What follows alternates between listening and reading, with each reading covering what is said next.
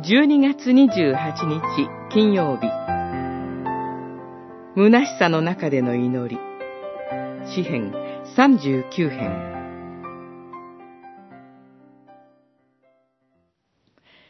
ああ、人は虚しく悪せくし、誰の手に渡るとも知らずに積み上げる。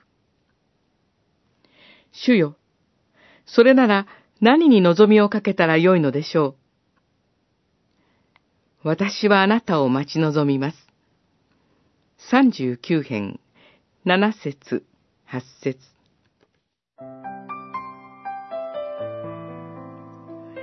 ロークして生きる日々に手応えを感じられなくなるとき、生きるための営みが無意味に思えることがあります。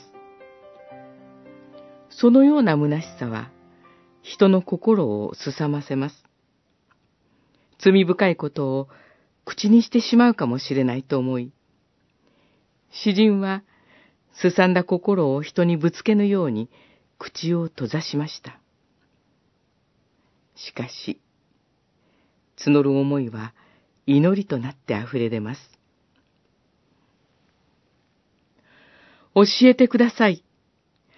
私の生涯はどれほどのものか。人生に意味を見出すことができるなら、苦しみが薄れるのでは、と、詩人は生涯の意味を神に尋ねます。しかし、そこで教えられたのは、人間の惨めさでした。